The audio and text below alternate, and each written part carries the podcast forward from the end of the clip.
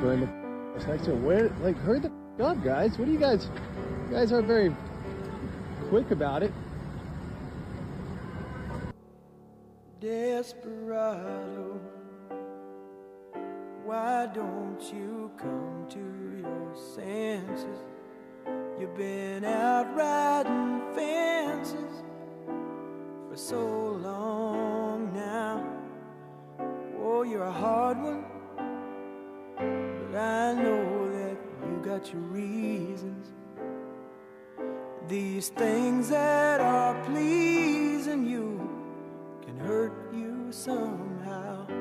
Let's get to that massive home explosion in Virginia that Don't you happened draw as the police tried to queen of diamonds, boy. She'll beat you if she's able.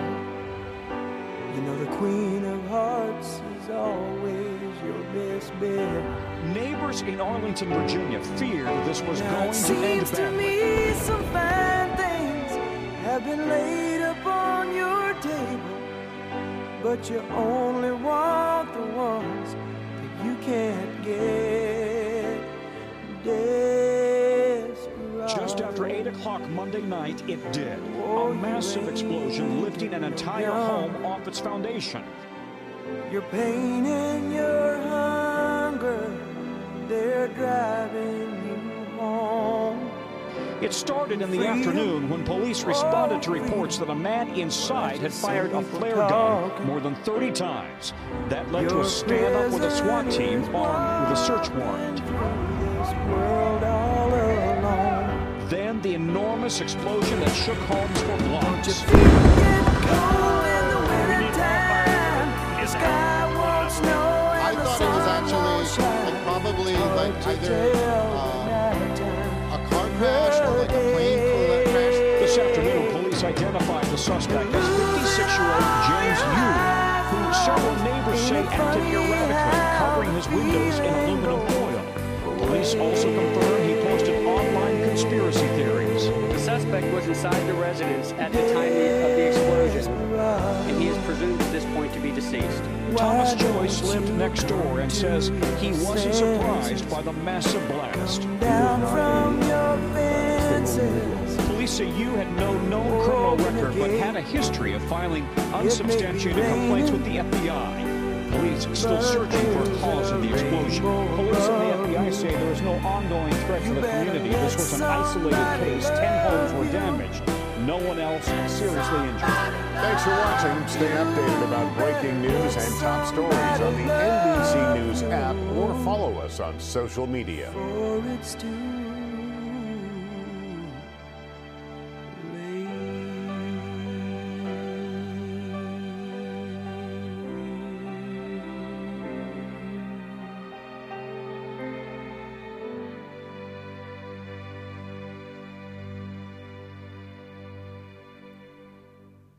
This episode has me thinking a lot about the arc of one's life and the way in which our stories are always invariably entangled with the implacable onrush of history are the ends of our personal histories encoded into our lives from the very first. When I say the ends of our personal histories, I'm rejiggering Francis Fukuyama's phrase, which Fergal will use to great effect in this episode, which refers to Fukuyama's contention that, with the fall of the Soviet Union, humanity has passed the terminus in its ideological and political development, that the Western neoliberal world order is the final stage or political aeon in the history of mankind's striving. But even more than that, In his mind, Western democracy is the apotheosis of polity, the closest that we can get to a perfect system, which is ridiculous as we know it to be extremely undemocratic and uh, a brutal and uh, genocide propping up one through lived experience. Whether for constituents in the metropole or imperial core, or whether the dispossessed in the peripheral colonial badlands. This episode will examine how uh, personal, familial, and world histories can intersect. Some of these other questions that keep rattling around my head can any demise be averted? Are we always conveying forward towards an inevitable outcome like some assembly line ending in Moloch's gaping maw. Does death sometimes change his game plan mid play on a whim? Does he ever pull an audible? Or is it all deterministic, planned obsolescence? God programming us to fail? Is the slowdown of our wet drives keyed in from the start? To quote a lanky Canadian songwriter that certainly counted James Yoo among his fans, is it better to burn out than to fade away? It may have felt slightly overwrought, but I selected the opening number for a good reason, dear listener. In the mid 80s, with the children of diplomats, intel analysts, and career army officers looking on. Maybe even a future actress or ambassador or two humming along under their breath. What have you? A slightly dorky Korean kid named James Yoo sang a stirring rendition of Desperado by the Eagles during the senior talent show at Langley High School. James Yoo is the main character of this series, and maybe someone with a slight case of main character syndrome. He's our ground zero I guess you could say he's our bomb and even fuse. Perhaps you can envision this investigation as us circling the blast radius and the charred remains of that Arlington lot as we attempt to recreate the events leading up to the possibly fatal combustion and see if we can't piece together some hunch as to which persons or person set the spark. We're about to embark on a journey deep into psychological and world historical territory to try and understand what events, traumas, and thought patterns may have culminated in this child of spies seemingly exploding his own home with himself inside. Or was there something more foul at play? Was the abrupt House discharge in Arlington the inevitable bloody conclusion of spy games that have been playing out between various intelligence and political factions in DC, Seoul, and Pyongyang for the past 70 plus years?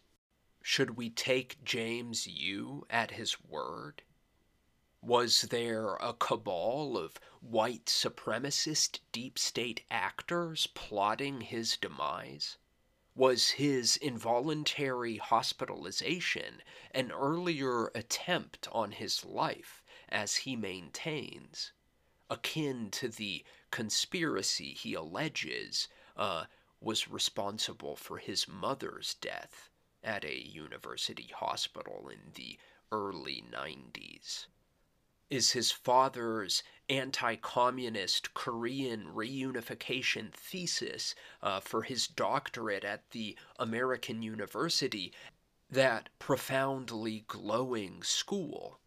Is his thesis evidence that James' dad was a CIA asset? And if so, did James run afoul of the organization that had handled his father?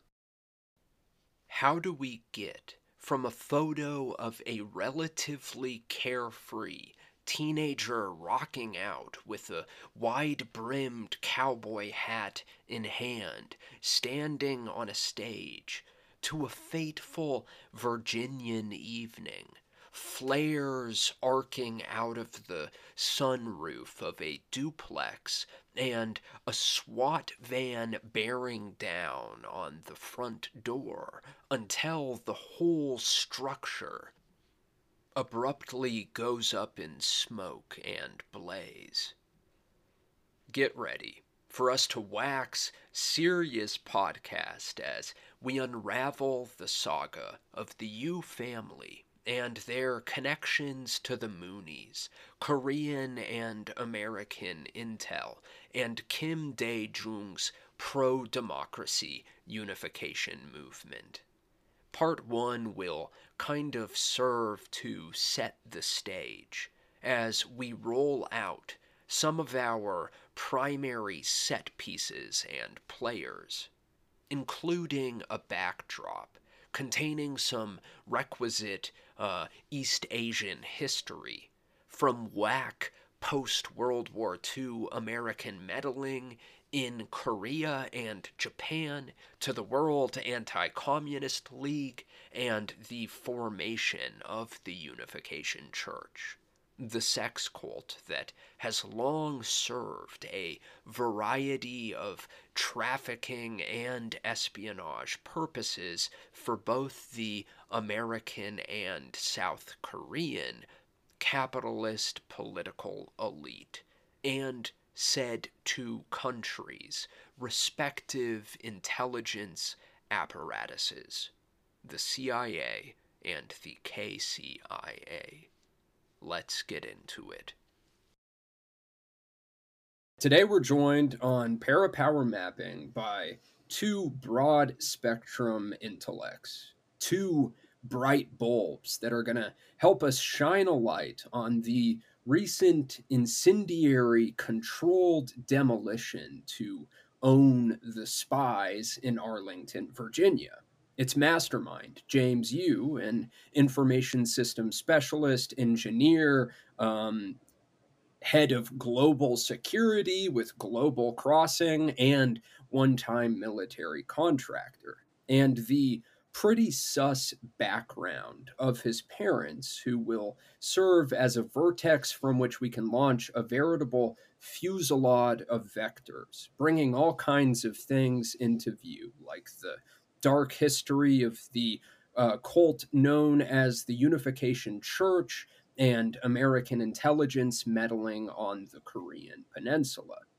I'm pleased to welcome uh, Alisa Mahjoub, also known as um, at Cult Suck on Twitter, who you may have previously heard on the Subliminal Jihad two-parter Bad Moon Rhizome and their mm. dive into the Unification Church. Um, and uh, Alisa grew up in the Unification Church and has been doing the good work of busting cults wherever she finds them. Um, and we also have uh, Fergal Shmudlach from PPM's sister podcast, The Kingless Generation, with us today, um, gracing us with his presence. And Fergal's show is a podcast on the deep history of class struggle, paleo parapolitics, and the demonology of capital and it is certainly yes, worth the price of admission. Um, so, how are the both of you uh, doing tonight and this morning? I'm doing all right. I'm doing all right. Yeah. I'm doing great myself. Just uh, had a nice bike ride in and uh, enjoying the, the a crisp uh, winter morning here in Tokyo. I'm glad to be here. Thank you so much for inviting me. Yeah. Yeah, thanks for having us. Yeah, thanks for coming on.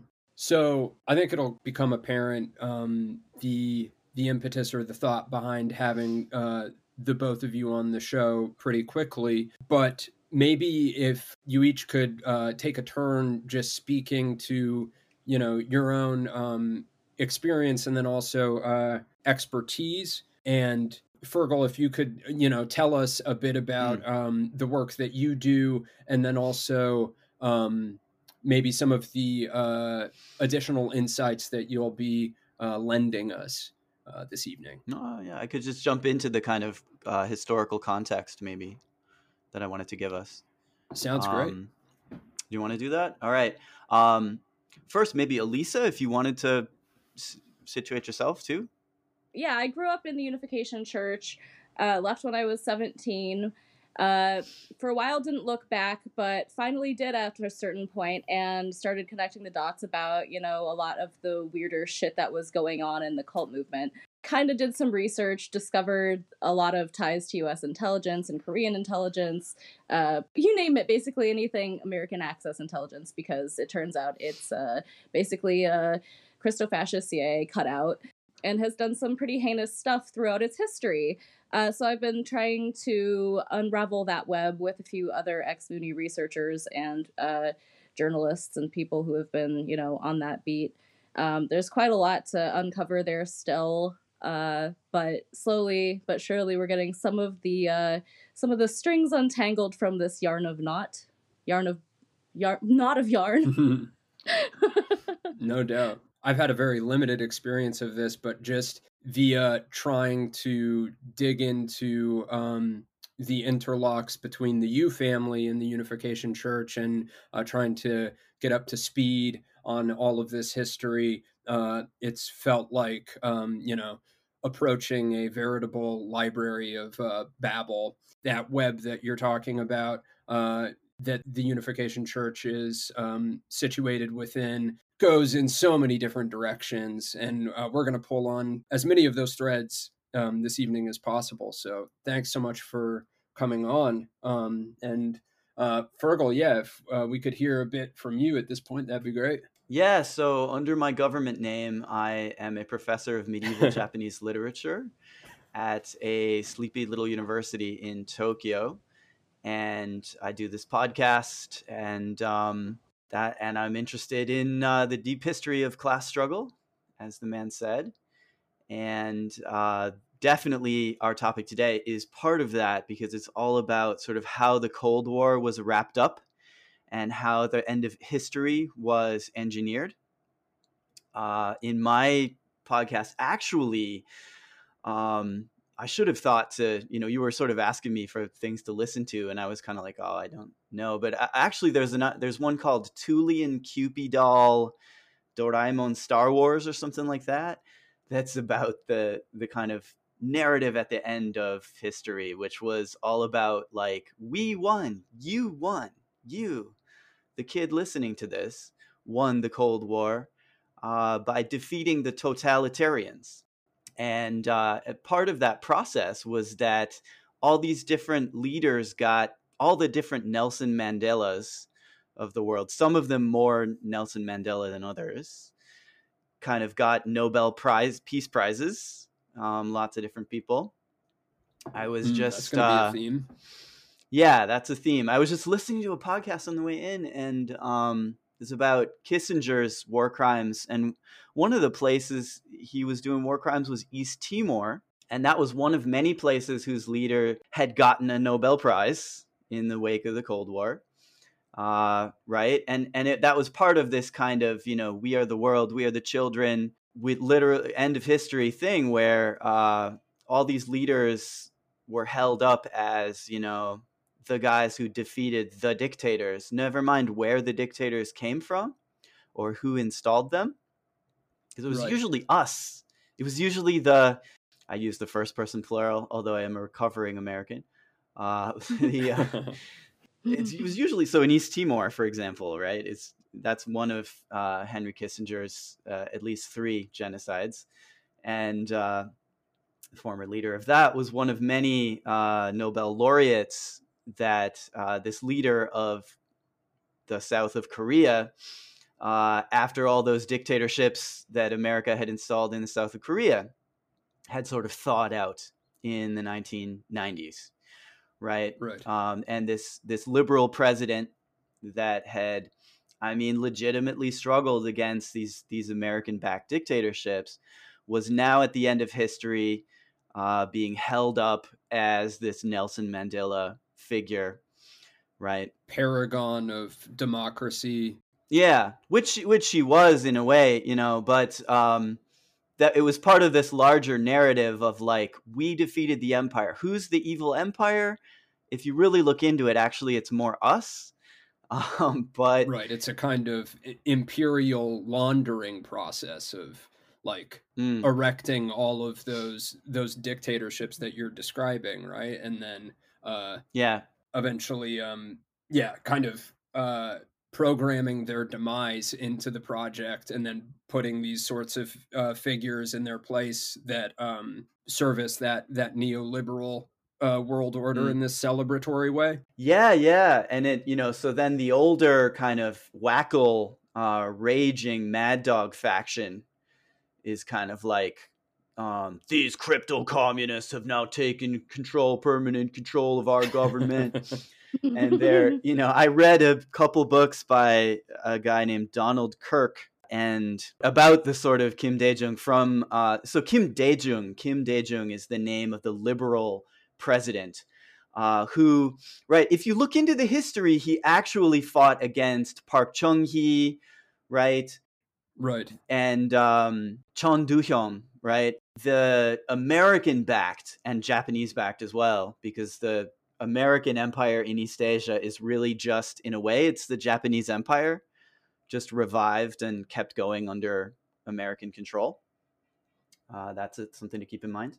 Uh, that too, on my podcast, there's an episode on uh, with some Korean literature of a couple different kinds during the war, then post-war, and the post-war, it was all the Japanese imperial uh, middlemen just learning English now and becoming American, you know, the buddies of the Americans uh, to run the south of Korea, this new state that that America supported with every year during the Cold War, every single year, all of the American aid to the south of Korea to prop it up uh, was more than the amount of all foreign aid given by America to the entire continent of Africa during the entire Cold War, all put together. Sounds about right. And nevertheless, the uh, the more heavily industrialized North uh, had a higher GDP all the way through the Cold War, and it was actually only during the time of the plundering of the Soviet Union that the south of Korea's economy took off, and they had their economic miracle. Uh, but you wouldn't know that, yeah. South Korea was like the bulwark, right? Like that's kind of how they viewed it. Is Mm. that what you would say? Yeah, that's part of this. That's part of this picture that I have to introduce, where uh, Korea and Taiwan, right, are the sort of half, the the WACL half of Korea and what? So the south of Korea and uh, Taiwan are the WACL half of Korea and China, respectively. And those countries pretty much have to always be under brutal right wing dictatorships, run uh, with with a lot of Japanese cooperation and a lot of Japanese know-how, kind of Japanese paperclip kind of action. And but then Japan itself is able to it's one step back from the Cold War front lines and is able to pretend to be democratic to a much higher degree. So that's a, an interesting difference and to me, you know, I'm I'm less of a Korea specialist, but uh, you know, when I, I uh, looking at things, you know, that's the kind of slope or something. That's the lay of the land generally. If and nevertheless, of course, Japan, the Japanese government in the post-war, without exception, America says jump and they say how high. It is really not independent of of American control in almost any way. So then, when you know propositions that will be coming up regarding Kim Dae-jung, uh, accusations leveled at him by the WACL people, for example, when you evaluate those accusations, one would want to keep that in mind. The the prospect that he could have ever been so independent of of American control, right? But now I'm getting ahead of myself. So, yeah, basically at the end of history, you could imagine that all these figures, like Kim Dae-jung, uh, are like, oh, they fought. If you didn't know anything, you would imagine, oh, they fought the dictators. Does that mean they fought the communists? I bet they fought the communists. I bet they were put in jail by the communists, and then now we have freedom and democracy, right? But of course, it was our uh, WACL dictatorships that, in yeah. fact, they were kind of fighting.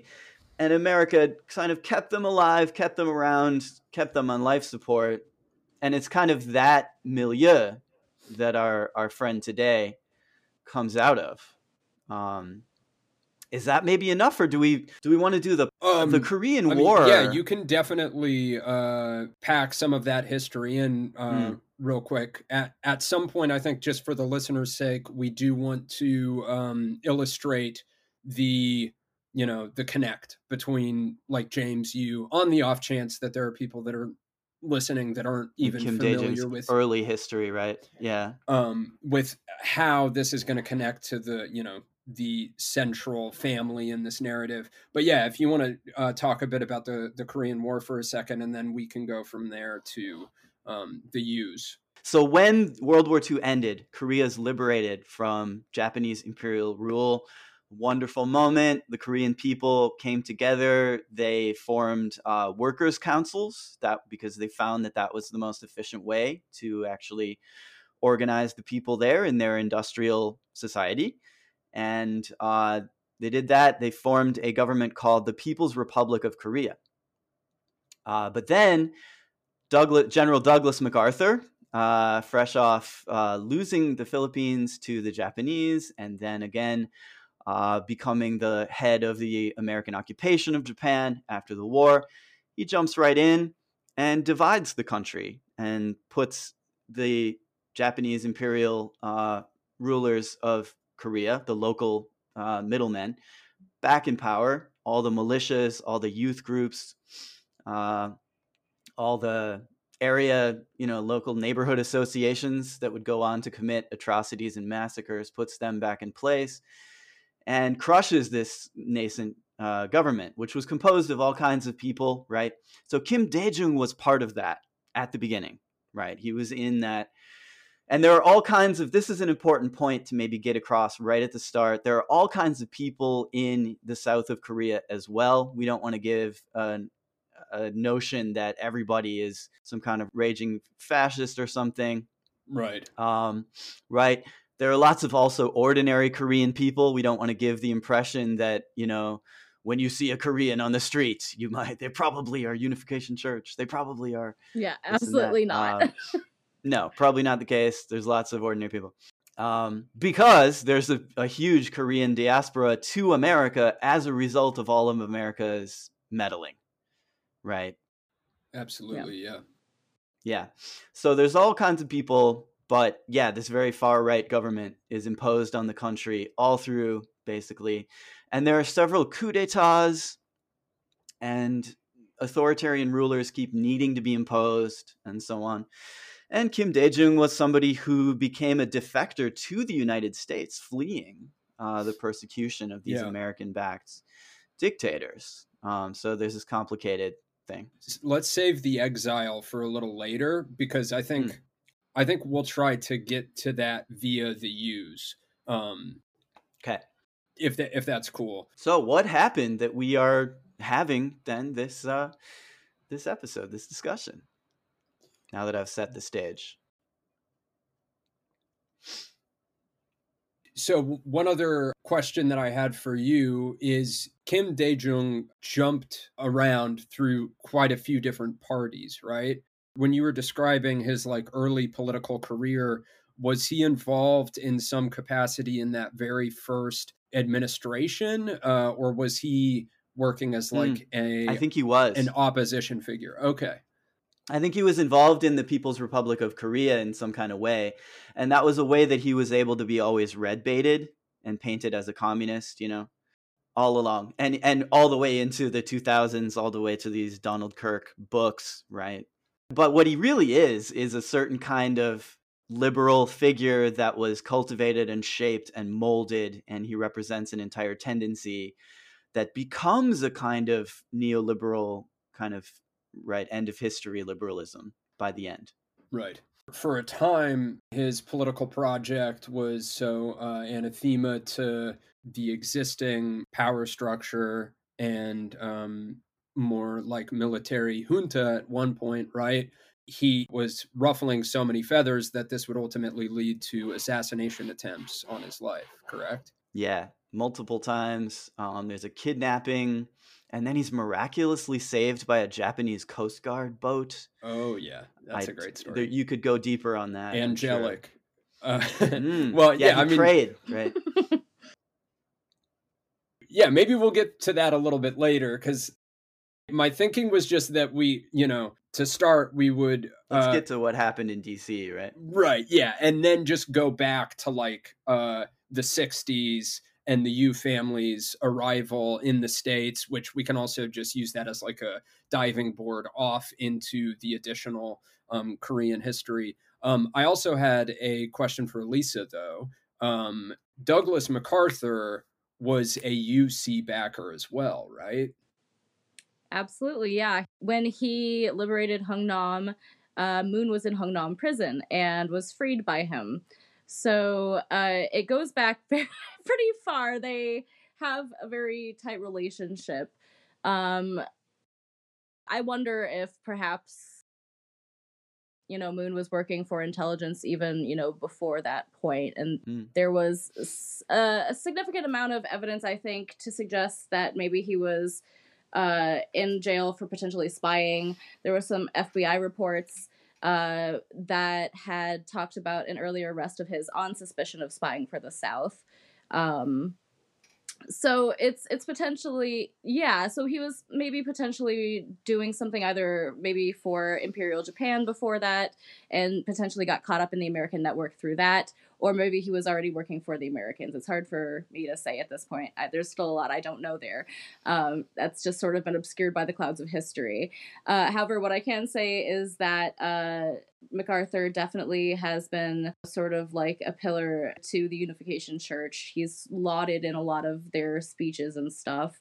Um, he's played a big part in, in like their political things and like you know he also was one of the guys who let off a lot of the class a war criminals uh, from imperial japan uh, like Mm. sasakawa kishi and Mhm. kodama who uh, were then involved with the unification church later on down the line uh, as financial backers and political allies etc um, so there's a quite like this like nexus here at work of basically what you were talking about before uh fergal how um a lot of imperial japan's uh, intelligence apparatus and networks were then inherited by america and used to further that uh, goal.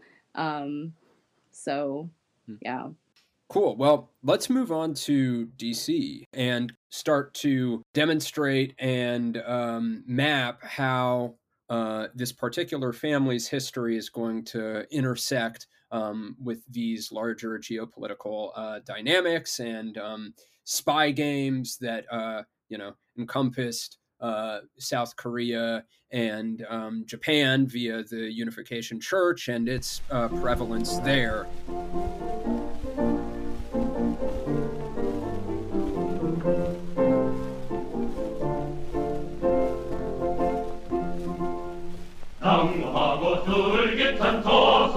조선민중은 복맞춰 나가는 강철의 대원. 일살 같은 통장을 번쩍거리며 인민군대 나간다 승리의 길로 일살 같은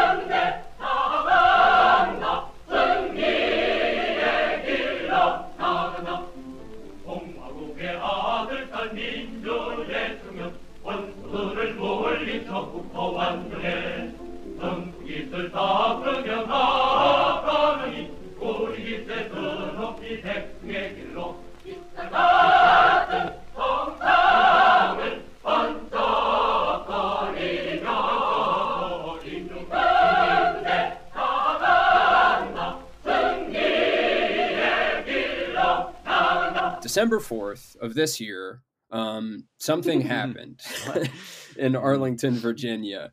Um, and I feel like this would be the most fun uh, way for us to approach it. So uh, I want to ask the both of you how did you first learn about what happened uh, on December 4th? Um, yeah, we can do it like September 11th style. Where were you? what do you remember? Um, and if you di- if you didn't see the uh, the video like when it first broke, yeah, and I guess I want to be sensitive to your situation, Fergal, because I know we've got this time difference. So, um, trying to think what time in the day Oh, it, no. it would have been for you exactly, because it was yeah, it might have been the middle of your work day because it was like uh, evening time uh, on our end. But but yeah, so when did you first learn about the great Arlington uh, controlled detonation to own the spies and uh, what was your experience there? Did you watch the video? Mine and is so pretty forth. anticlimactic, so maybe I'll cover that real quick. Right, um. I I was probably uh, late evening browsing Twitter, and I saw the para power mapping uh, Twitter posts about it. I think is how I found out. So sorry about that. Oh come on, that's not anticlimactic. yeah, I hope you didn't see the one where uh, I had the um, yeah use some doctored footage to put a, a passport on the uh, on the video. Did, did you see that one, Fergal? I did not see that. No. Uh, yeah, Saudi Arabian uh, passport suddenly landed on the camera lens. They found his passport. Was that the? Oh no. that the Yeah, exactly. I put a video together of the uh, passport appearing. Uh, okay, how, how about you, Uh, Alisa?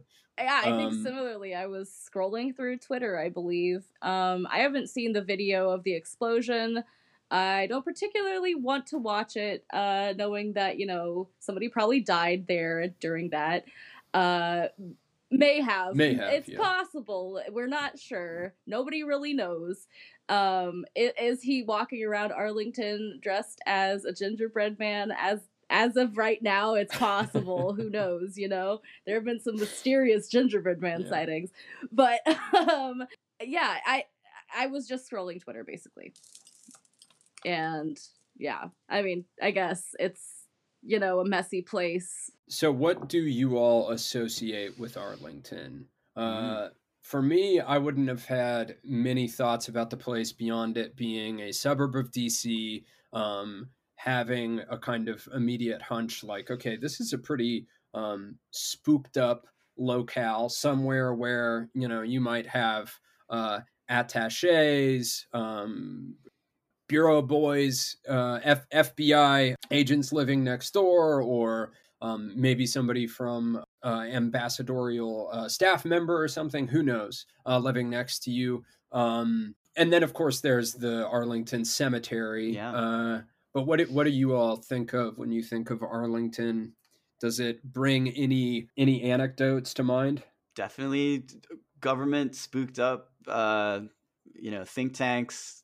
Aren't there think tanks there? I mean, it's it's a suburb of DC, so Definitely. military bases as well, maybe. Yeah, I uh, I used to go to school in Virginia, and I just remember like the people who were from around that area were just like typically their families were pretty rich, uh, had like you know good jobs that you know paid a lot of money, uh, a lot of government positions, a lot of doctors, a lot of lawyers, that kind of thing. Absolutely. Yeah, it's that kind of town.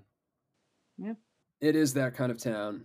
Um, all right, so we've uh, we've worked in the explosion at this point. Uh, on the listener side, you're probably starting to get a sense of what we're about here. Um, maybe this will be James Yoo's, uh, Oppenheimer. Uh, maybe his Twin Peaks, uh, The Return, episode eight.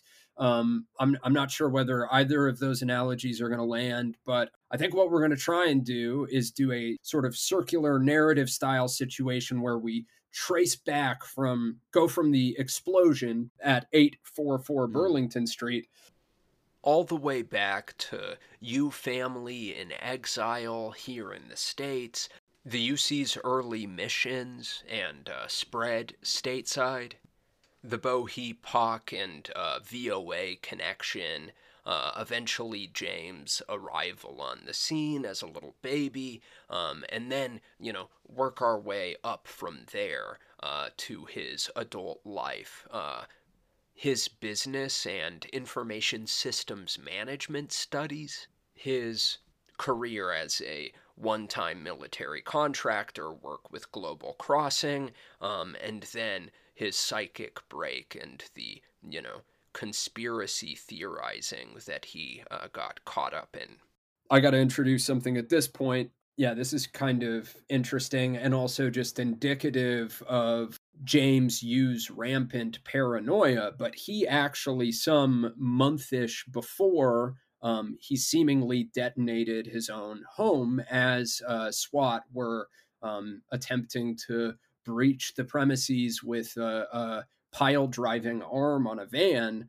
Um, he actually posted on LinkedIn about the uh, the Lewiston shooting, um, and he was talking about how. Let's see, I'm going to actually read this. So the detonation happened just just before the earlier this month, right? At the beginning of this month. But earlier he had posted Yes. Yeah, okay. Yeah, so December 4th is uh, when the detonation happened. And then he posted a month ago um, talking about October 28th, 2023 um, on his LinkedIn. And I'll just quote it. So he says, main shooting, question mark, CNN's subtle hateful messaging against James Yoo and as a proxy Asians Hmm. in uh, brackets. See time reference um, in quotations 8 uh, 44 and, end quote and headline quote he didn't expect to be found alive end quote. James Yoo. resides at 844 north burlington street. Now the one thing that i'll add is um, that some weeks or a month after the lewiston shooting we had another shooting in burlington right? Um, with a with someone who similarly um, has a pretty interesting background, had been working at these behavioral modification schools. Uh, and I'm talking about Jason Eaton, the individual who, you know, uh, in Burlington attacked and, and shot three uh, Palestinian students who were walking to a family member's home. Um, so all of that is like a little uncanny. Um, not trying to get too woo woo or read into uh, the synchronicities too much, but um, it is kind of strange that uh, he posted this half coherent LinkedIn missive trying to warn anyone who would listen, basically, that this subliminal messaging getting disseminated by mainstream media was teasing his death, his imminent, uh, targeted death. So he basically thinks these CNN broadcasts are predictive programming for upcoming uh, mass casualty or assassination events. And then I also can't help but point out the strange fact that a mere couple weeks on from this post, there would be this shooting, uh, like I already mentioned, in Burlington, Vermont. And you got to admit that it's just a little hair raising that uh, James Yoo, this former NAVSEA military technology contractor um, who's seemingly paranoid to the point of having um, peripheral vision hallucinations of trench coated uh, FBI agents. It's a little off putting that this offspring of possible spies believes that uh, he's being communicated to through the television, through these kinds of subliminal messages. But not only that, but that he believes uh, the communication is related to his address and that it is foretelling his imminent demise. The climax of this long, simmering uh, deep state conspiracy to whack him because of uh, the kinds of things that his parents were involved in, apparently. And finally, you got to admit that it's a little strange that uh, a couple weeks on from him making this post, there would be this uh, shooting in a city, a small city, university city in Vermont, with which his uh, street that he lives on shares a name. It's very likely just a coincidence, but it's also a helpful window into uh, James Yoo's psyche and his hazardous fraying nerves. I mean, I would say it's also characteristic of the person who um, James Yoo is, obviously. Yeah, I love that. The fact that he believes there's this subliminal uh, messaging. He's got this he's got this liberal, he's very much a liberal, like he's into Russiagate and everything in his conspiracy theories, but Right. Yeah. but he's so noited. You know, it's not often that you see a liberal that is so noited, and I think this has to do exactly with the end of history liberal, like high ranking, top ranking liberal milieu that he actually comes from.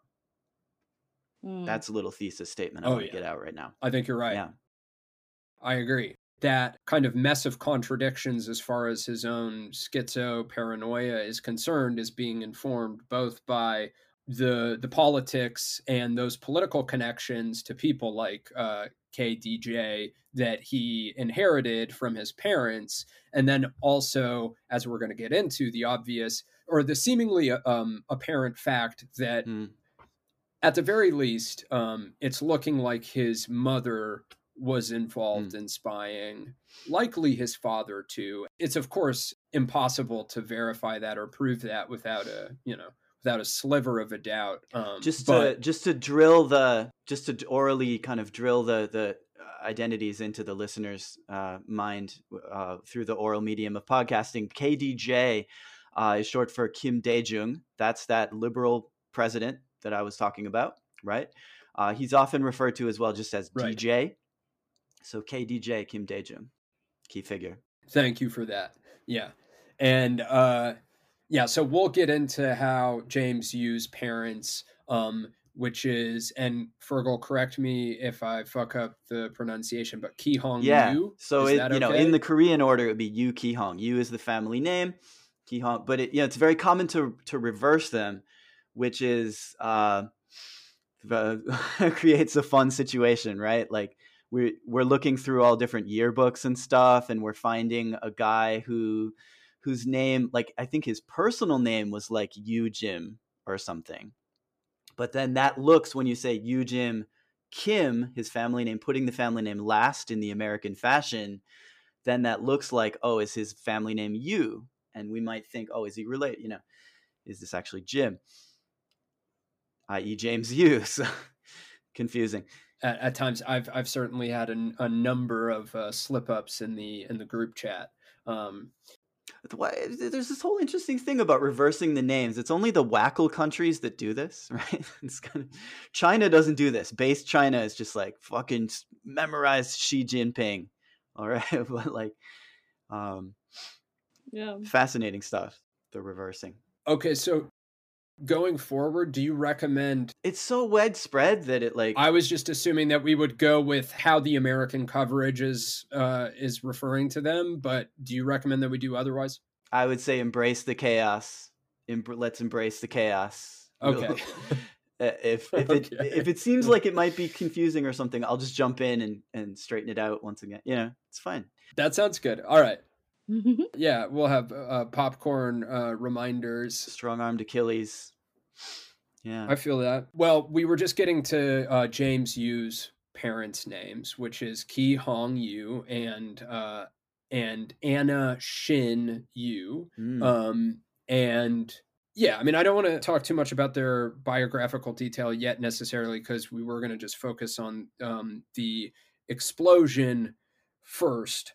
Um, I think I got the point across about how James Yoo uh, was believing that the CNN coverage of the Lewiston shooting was um, broadcasting subliminal messaging about the fact that he was being targeted for assassination, right? Hmm. Did, did that come Targeted across? And if it didn't, I've at least like reiterated it now. Yeah. So he's he believes he's a targeted individual. guy's- That's like one of the essential things that you yeah, need and not, I mean, he's not just noided like you and me. He's like really paranoid, like kind of off the deep end. Yeah. very paranoid to the point of covering up his uh, windows with tin Hmm. foil. And he was lining up his possessions on his roof for some reason as well. Oh, I didn't I didn't even see that. That Yeah. was in something the neighbors said. Yeah. Interesting. Um oh, and the other component of him believing that he's being targeted, as we're going to get into a little later on, it's um intimately connected to uh his parents' involvement in these uh liberal unification faction uh political projects um and probable spying, but then there's also this um strange like racial component to all of it as well where he believes that he's um, being like stalked by white supremacists and targeted because he's Asian specifically. And in that one LinkedIn uh, post that I was quoting earlier, I'll just read the last uh, couple sentences. Further, they are conspiring to make James Yoo's death look like, uh, and he gives the numbers 988 and he says C. Robin Williams. So Is that a assuming he's code? implying Robin Williams was uh, assassinated. That's a good question. Yeah, see if you can find something on that. I have no idea. Robin Williams supposedly committed suicide. So is that for? Ah, right. Yeah, I think you're right. For like someone who's uh, suicided themselves, uh, police code 988. Um, I don't know So, off the yeah, top of my Google head, that. but that sounds right. It's, Hmm. It's ringing a bell. Um, and then he says, see my March 3rd, 2021 LinkedIn post showing CNN messaging, uh, and then in quotations, assassinate Asians, end quote, with picture of squinting JFK, which, yeah, I, I, I mean, it's just, um, it's difficult to wrap your head around this stuff, um, sometimes. And then under that, he says, this is not a joke. It's a it's a phone Um, number apparently nine eight eight that you can call. It's like nine one one, but it's for mental health crises. Hmm, no. Ah. Suicide and Hmm. crisis lifeline. So he Hmm. was basically saying, "I'm not suicidal." They're, he's saying Mm, somebody's trying right. to kill me. Well, and the Exactly. anti-Asian racism thing, uh, while it is much more of a real thing that I'm sure is happening, um, I'm not in the U.S. Uh, more of a real thing that is happening than RussiaGate. Uh, it like RussiaGate, it's a liberal talking point, and that's part of the again. Want to highlight the distinctiveness of this guy. Um, somebody this noided, Absolutely. He's a strange, yeah, he's a strange brew. Sorry to interrupt. Yeah. Yeah. no, not at all. Yeah, it is very unique. His, um, his liberalness. Uh, right? Yeah. Anti-Asian racism is definitely something that liberals are posting about. So he's like, I would see that as him mixing that with his noidedness, which comes from him legitimately being closely connected to actual moving and shaking. Yep. He has real reason to be noided. Uh, and we may not even get to this yet today. We've made one mention of it his involvement in, uh, or his work for Global Crossing, which is a company that was embroiled in some very interesting uh, scandals in the early 2000s. Um, and also has connections to the Maxwells, to Enron, all kinds of stuff. Um, so that's just to foreshadow that a little bit. Um, let's move on to the uh, explosion a bit, though. Um, maybe just some of the basic details. So I paraphrase some of this, but we could also just like take turns reading a bit of this um, WJLA coverage of the Arlington explosion. Um, if y'all have the outline handy. You could just go ahead. Okay, I found it. Okay, cool. Do you want to start us off and then I can pick up after you read a bit of it? I don't think it's very long. Yeah, sounds good to me. All right, Arlington, Virginia, 7 News. After an earth shaking blast in an Arlington neighborhood Monday night, police officials are giving a clearer picture of the sequence of events leading to the explosion that happened hours after officers first made contact with the suspect. Officers were first called to the home on North Burlington Street around uh, 4:45 p.m. after being made aware of flares being fired into the sky. The suspect has since been identified as 56-year-old James Yoo. A male suspect discharged a flare-type gun from the residence more than 30 times. Officers attempted to engage with the suspect without success. A search warrant was ultimately obtained to allow our officers to secure any weapons to ensure that there would be no ongoing threat to the community, said Arlington County Police Chief Andy Penn. 7 News obtained video of those late afternoon flares from Sarah Will Hoyt, who saw this happen with her roommate. We were talking about how odd it was and how unsafe it was, Will Hoyt said. Officers agreed. they left and returned with body armor and a warrant to seize weapons Yoo may have had. Other neighbors heard the commotion from officers trying to bring Yoo into custody. You can just hear the police say, We're not leaving until you come out, James, said Sam Kim, who lives near the explosion. In the hours. I think that's the golden retriever. I think that's uh, the guy that um, the video we're going to get to a little later that I'll probably even plug in here. Um, sorry to interrupt. No, Yoo're good. Yeah, um, definitely do that. Um, in the hours after that initial 4:45 p.m. call, officers worked on getting you out of the house. However, the situation quickly escalated. At this point, officers experienced what is believed to be multiple gunshots from a firearm coming from within the dwelling, Penn said. As the suspect began discharging several rounds from a suspected firearm inside the house, officers could not locate the source of the suspected gunfire or its intended target. Officers began to deploy non flammable, less lethal chemical munitions to multiple areas within the residence where the suspect was believed to be hiding. Um, so What does that read as for you two? What are uh, non flammable, less lethal chemical munitions? I feel like I read some kind of gas Yeah. at some point. Okay. And then I was thinking, is that is the excuse then given for the explosion, or maybe the real cause, actually the flare gun or something, or some some source of flame within the house? Actually, this gas was a flammable gas. Right. And, yeah. it caused the explosion. I think that's a, an interesting point, something for people to mull or chew on um, as they're listening, because there are some there are some definite contradictions in some of the yeah the media narrative that's been constructed around the the specific details um, and the sequence, and then also how the explosion occurred um, exactly. But um, yeah, if you want to continue, Absolutely. Lisa. At some point, fire officials said that the gas to the home was cut off, and the situation reached a point when fire crews evacuated neighbor homes, neighboring homes around 7 o'clock p.m. The fire department personnel absolutely saved lives in anticipation of what could happen, and unfortunately, what did happen, the fire department personnel evacuated neighboring resi- residents. The evacuation of the neighbors saved lives, said Arlington County Fire Assistant Chief Jason Jenkins.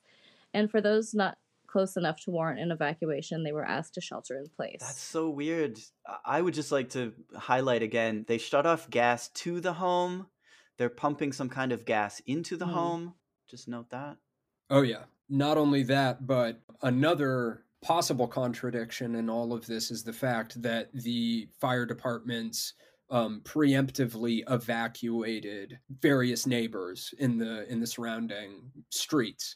As well as his housemates, right? It was like a duplex and he had tenants living in the other half of it. That's a Mm. whole other thing. The tenants he thought that were after him. Yes, who he believed were Ah, those were spies. the- um, Wow. who, who he believed were these white supremacist spies who he was accusing of like purposefully um, contorting or even like deliberately putting on weight. Uh, at one point, he has a LinkedIn post about how he believes that the um, the wife, I can't remember her name at the moment, but um, the woman living next door has like deliberately added on some like 150 pounds or something uh, for espionage purposes. Um, so yeah, that's a whole other aspect of it. And um, apparently, that according to fellow neighbors, that family is now uh, yeah houseless. Um, and people are talking about it as if it's like a, a pretty tragic situation. Let's see, do we have any of the article left? Oh yeah, basically they asked uh, people to shelter in place. So they both evacuated some houses anticipating an, an explosion, which seems noteworthy, uh, IMO. And then they also were telling people um, in that community in Arlington, um, in nearby neighborhoods, to shelter in place. Um, they were also directing people away from the scene. Uh, and then maybe if you want to just read the bit about human remains at the end there too. Yeah. that. Um police officials said that Yoo was inside the home at the time of the explosion and they have found human remains. They are still waiting for the office of the chief medical examiner to identify the body that they found, but they are presuming that Yoo died in the blast. R.I.P. Maybe. Yes, RIP maybe.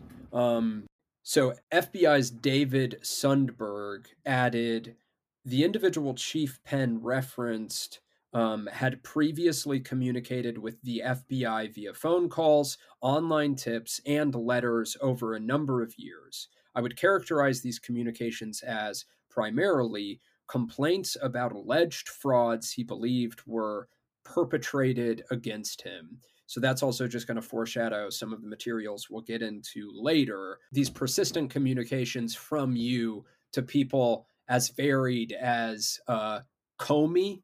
Um, loves James special. Uh, I love James yeah, he's a big James Comey fan. Comey, uh, special counsel Ree, all the way to. Um, I mean, it's actually really wild. Like looking at the documents from his um, legal complaints that he filed, uh, because he'll list the actual personnel from like all these different FBI branches um, and like local stations, fusion centers, so many different three letter agencies and uh, personnel appear to make appearances um, in these documents. And there are versions that you can find online that aren't redacted that even have phone numbers, which I would be very curious to like call those numbers to see if they're uh, the actual numbers for um, the people that they uh, supposedly can reach. The last thing in this article, though, would be the fact that uh, detectives maintained that. Well, I'm not sure if this is actually sourced from the detectives, but uh, WJLA, ABC 7 News, says that the gas was cut off before the explosion. Um, so that also seems like an important point as far as trying to uh, get a grip on what exactly might have transpired. How did this explosion occur? Uh, maybe we should talk about the video with the the kid at this point um, because he speaks to this. Um, and Alisa, you watched the video, right? I did, yeah. The interview, yeah. Yeah, one of James Yoo's purported neighbors, um, and he's maybe even the person that filmed the TikTok vid that was making the rounds. I'm not certain on that count, but um, you know, he gets pulled aside by a local news crew. They start um, interviewing him, and I think he. Do you remember? Does he say something to that effect about the gas having been turned off? I can't recall. I cannot recall either. Um what I do remember about it is that he's just like visibly very, very excited to be talking about it and like excited that it happened even. Like it, it's really it's Oh, yeah. eerie and just kind of strange. And he's got some sort of very weird energy that he's giving off about it, just like Bubbly. he's very bubbly about it. Who's that excited about somebody dying in an explosion? That's ridiculous. Yeah, it's very strange. So, setting aside annoyed reading, what would be the charitable reading of it? Would we say that it's like the adrenaline of the situation caused him to Could just be your average DC man on the street. I don't know. Yeah, he's probably just some guy who's like, "Wow, I saw something violent today. I feel alive." Because I guess that's a Americans. thing. Americans, Right. right? But I, I don't, I don't know. Like, that's the most charitable I'll probably give him for that. Uh, but then like uh, some of the other neighbor, I don't remember this clip that, uh, and I didn't get a chance to look for it this morning when I woke up. But uh, I remember some of the other neighbor testimony, and I just remember somebody being like, I, couldn't imagine something like that would happen here, like to us, where we, you know, you, you get this sense of like a little bit of a privileged enclave. This is a, a place where like, you know, people like us live, right? Uh, city on a hill kind of. Yeah, I mean, so I was gonna say maybe this is as good a time as any. Um, I have lived in a couple of college towns around the New York area, and I get a, a strong vibe. I remember like sharing late night taxis from the train station or something, uh, and also even having a landlord that fit the kind of James Yoo description of a burned out kind of husk of an elite kind of Mm. think tanker, kind of finance guy. You know, I had a landlord that was from a different WACL country in a- East Asia, and he had it turned out uh, his his stuff not like garbage exactly but like all his stuff was just piled up to the ceiling in the corners of the room of his whole area of the house and in the center of the living room was an enormous like Mao Zedong size blow up blown up black and white photograph of his mother who was dead Oh. uh wow. at age like 4 or 5 so his Oh, young tragic. ch- um, mother um, who di- uh, she didn't die at age four or five, but you know Uh, this was a picture of her at that age, right?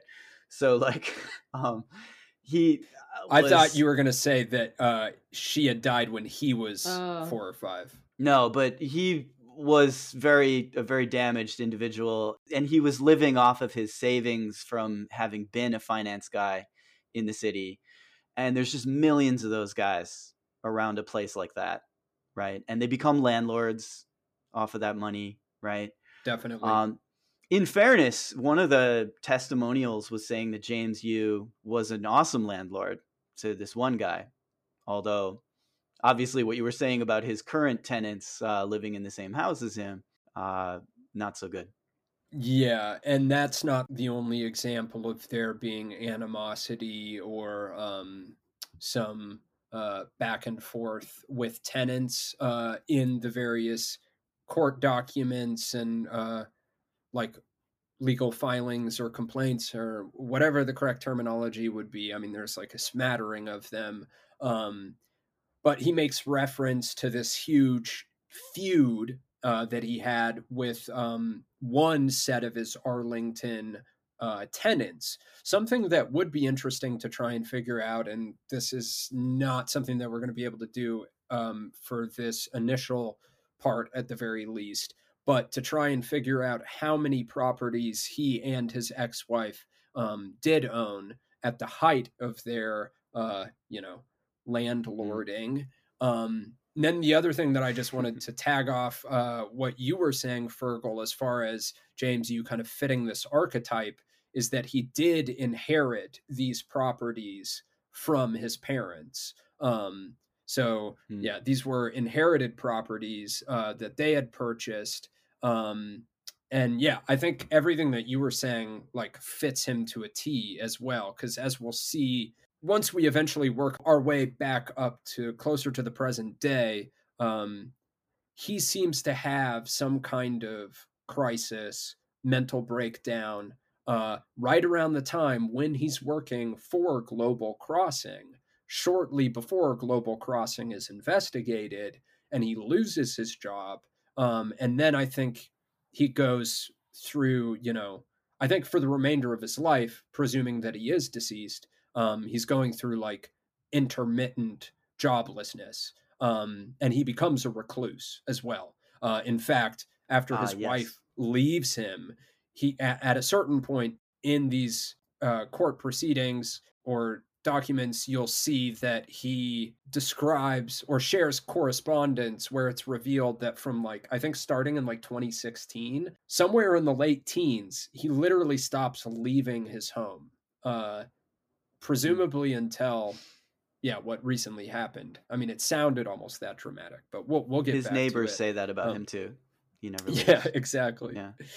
Uh, was there anything else that you wanted to share about your personal experience of that uh, landlord typology? Oh, I was so glad to get out of there. Um, yeah, he he forbade me to take baths because he thought it was luxurious. um, uh, even though I are like you, you use less uh, water actually, you know, depending on how long of a shower you take. I don't know. How was he gonna Jeez. like tell if you took a bath? Was he gonna be like, "Oh, I I hear the water running," like? Yeah, yeah, he wasn't. I mean, he wasn't. He didn't have anywhere to go so often either. Like sometimes he would go onto campus, but what I discovered was that you can get a room midway through the term if you go to the housing office then because people Mm. move around and rooms open up. So I was able to get on campus. and It was great, Hell yeah. but awful So you- experience. You extricated yourself from that situation. I uh, tactically made a tactical retreat from the situation. and Very good. very glad. that I did. Um, yes. Well, we're glad you're on to uh, bigger, better, and um, comfier, uh, That was uh, less frustrating living environs. Oh yeah, oh yeah. Well, but uh, very illustrative of that kind of thing, you know. So um, I don't know if I need to anonymize. He was he was from Taiwan. He was from the the Taiwanese Waishengren uh, class, which are the people who came to Taiwan with Chiang Kai Shek, right? Oh, interesting. So he would have been his family would have been one of those families that came over, right? And and was ruling it in much the same way that sort of the Korean dictators would have been ruling uh, were ruling Korea. Very interesting. And he was a little he was a fail son who got a career in finance for a while. And while he had that, he bought up property in these college towns and uh, set the stage for him to be at least a landlord when he crashed and burned. That's how it works. yeah system uh, works in that way that Hmm. when when such uh, finance bro fail sons do uh, crash and burn they they have a pretty soft landing of passive income. Yeah, Mm-hmm. so let's see. I think we skipped around a little bit. Um, there were one or two other things uh, regarding that one video and uh, the kids description of the event that i wanted to like emphasize or make note of. I, I am going to plug in uh, some of that video. I don't know if i want to include the entire interview. That may be like a little long. Um, Hmm. but let's see. Uh, so a couple things i'll point out. One he does on a couple occasions say they when talking about uh, the flares getting shot um, which probably again doing the most uh, generous or charitable interpretation or at least noided interpretation is probably nothing. Probably just a slip or maybe he's trying not to misgender james Yoo though he definitely knew who james Yoo was. So that also doesn't necessarily add up Well, there is there is video of of flares going up over the house from like Oh, yeah. somewhere else in the neighborhood. Although we don't see it coming from his hand. Yeah.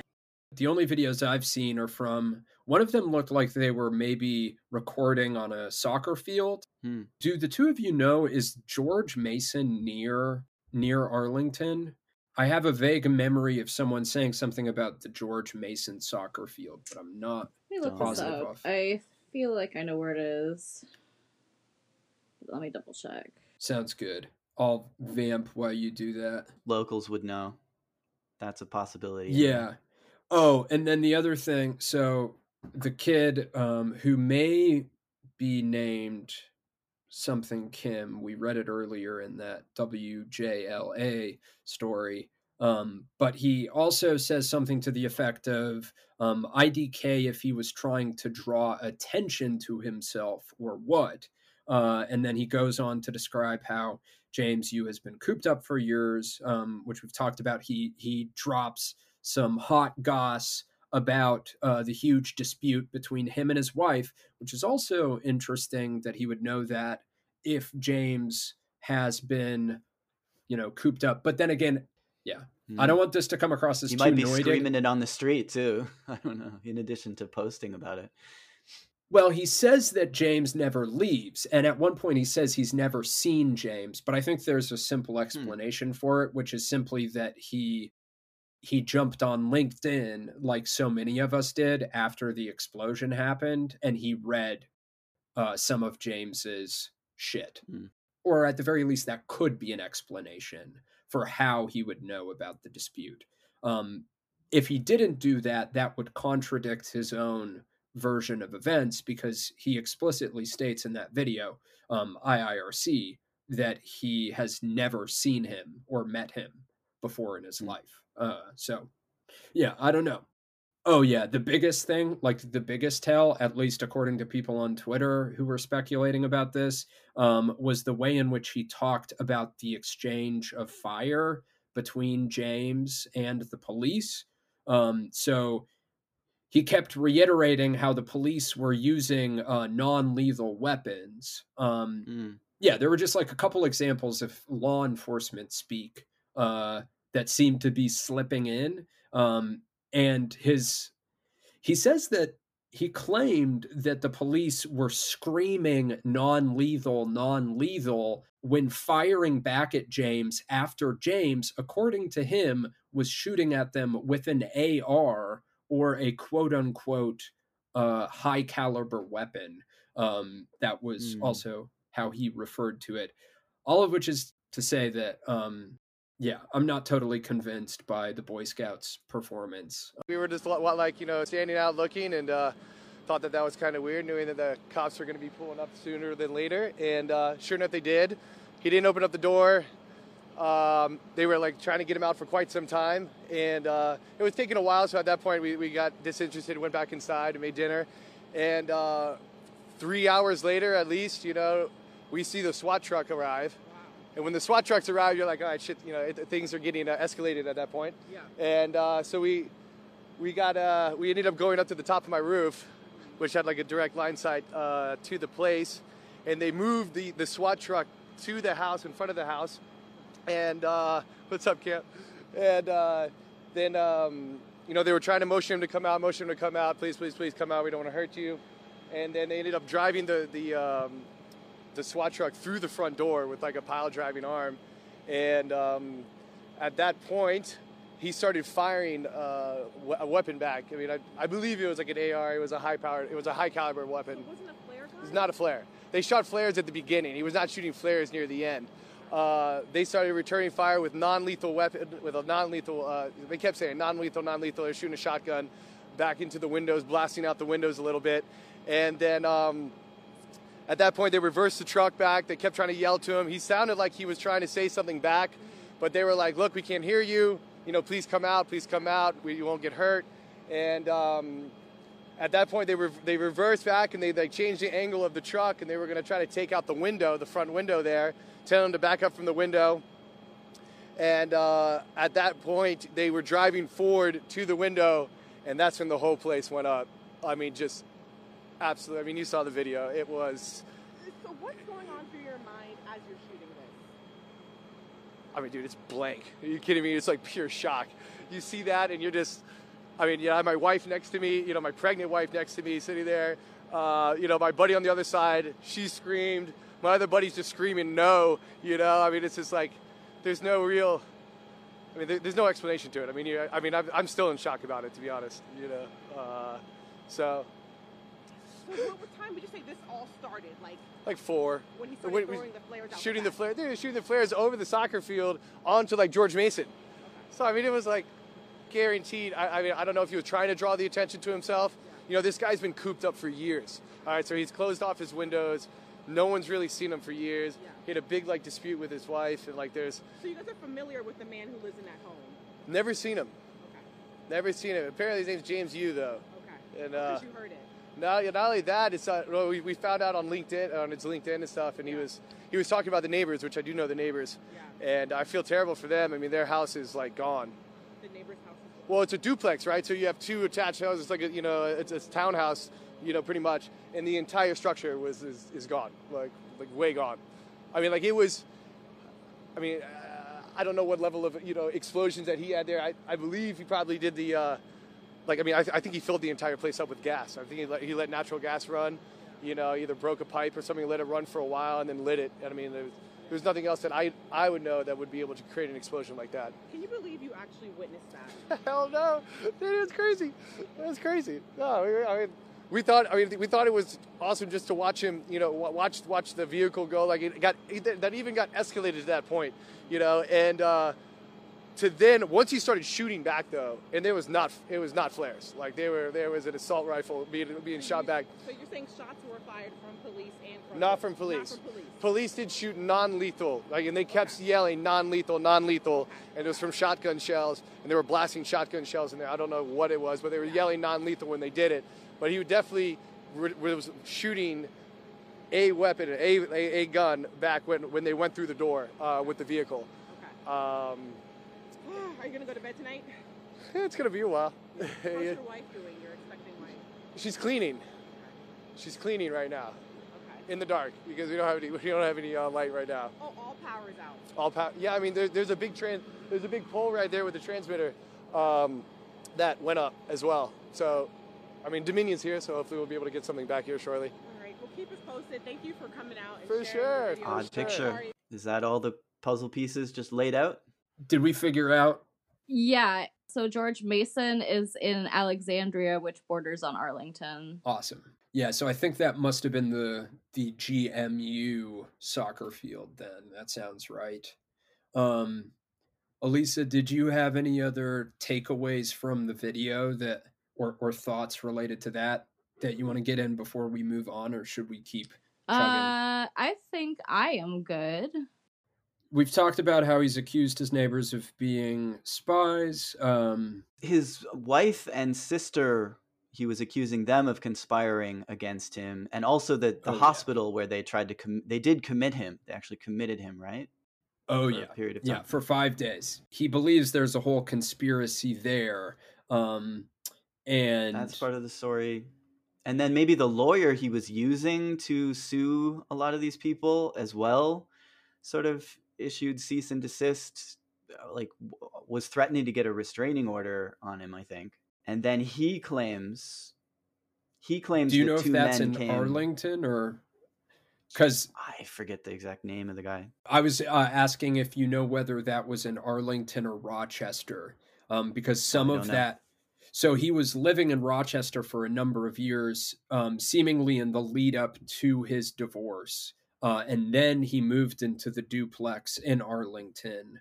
Um, in these, it must have been this last handful of years um, after he and his wife did split. We can try to double check that later. Um, but I was Mm, just curious. all that background too.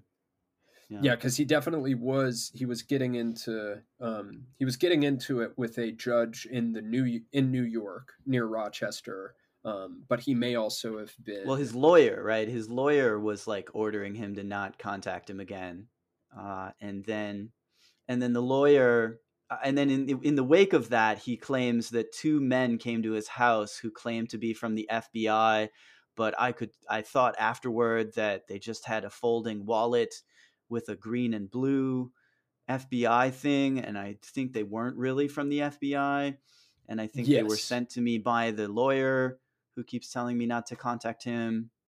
that part just to clarify though that's in rochester so that like that Okay. occurred like six or seven years before the actual uh explosion So I he's believe. been having Um, these feelings of okay. paranoia for quite a long time. oh yeah very much so Did we want to? So, would it be good to step back in time then to the Rochester stuff and get deeper into all of his different lawsuits? Or maybe we should go even further back do y'all want to go all the way back to um to like the 1960s talk more about uh the uc talk about korean american uh intelligence stuff let's do it. all right um That would be Alisa's wheelhouse then. Yeah, okay. So, uh, where exactly would you like me to start? Um, I mean, I'm just scrolling through the outline right now. You can start wherever, maybe to kick things off, some kind of basic background about the history of the UC in the 50s and 60s, uh, like leading up to when the Yoo family would be coming here to the States. Does that seem like a good idea? And I'm Yeah, open to sounds good. Um, okay, so yeah, uh, by the late 50s, the Unification Church was starting to move into the United States uh, and Japan from South Korea. Um, I believe 1959, it might have been 58, was the year that uh, the group started to come here to America, at least uh, on the West Coast, uh, and to Japan as well. So the church is obviously sort of this multi pronged, multifaceted organization that uh, is on one hand a religion, but on the other hand a business empire, on another hand a huge political force. What they would have been doing at that time was probably recruiting new membership uh, because they were just growing, just starting to expand. Uh, and a lot of the membership that they would have recruited would have been probably they they had several different types of people I think that they liked to sort of recruit. Some of the people were sort of like hippies who they wanted to uh, sway away from hippiedom basically and uh, sort of plug back into right wing networks. Other people were people who were in political uh, and uh, what's the word diplomatic positions uh people who had just sort of like any sort of like influence basically uh, and then of course obviously a whole bunch of you know your average citizens got caught up in all of this as well um but at that point i think they would have been very much a growing movement uh starting to recruit um take on new people and Thank you for for all of that. Um, I I have a couple questions. So based on like some stuff that I was reading, uh, I was seeing that it looked like the first two missionaries to come to the states were the Kim family. Is that correct? uh i i believe it was the kims and the parks and then Park was like the third, I think. okay I don't know the I don't know the full names of the uh the two Kims. Um, it's Bohi Pak, right? Yeah, Bohi Pak, Pak Bohi. Yeah, he was uh, a big a big guy early on, and throughout the movement, basically, he was sort of like uh, Moon's right hand man. Uh, was involved in a lot of the political sphere of things. Uh, World Anti Communist League, uh, which is basically sort of like the sister organization to the Unification Church, but more political. Uh, if you can even say that, I don't know if I would say more political, just more outwardly political. Um, uh, yeah. Uh, another early uh, member to come to America was Young Oon Kim, who helped uh, to translate Moon's Divine Principle into English originally, but she also changed it a bit to make it more accepting to American audiences. Uh, she worked with the sociologist John Lofland. There are several with very similar names. That's my memory, but you Yeah. you listed off a lot of like- lofts. Lifton, Loftus, Lofton. Yes. Oh, Lotus. So many. I don't, something. Yeah, I don't know. like there are there are a ton of them.